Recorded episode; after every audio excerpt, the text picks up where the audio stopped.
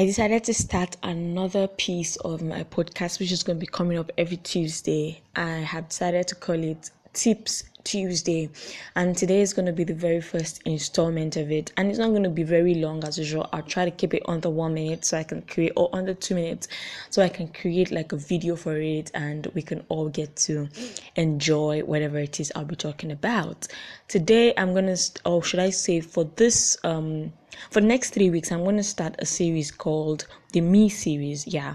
Uh, i'm going to start with why you should identify yourself how you should identify yourself and um, how to you know get the a better version of you basically.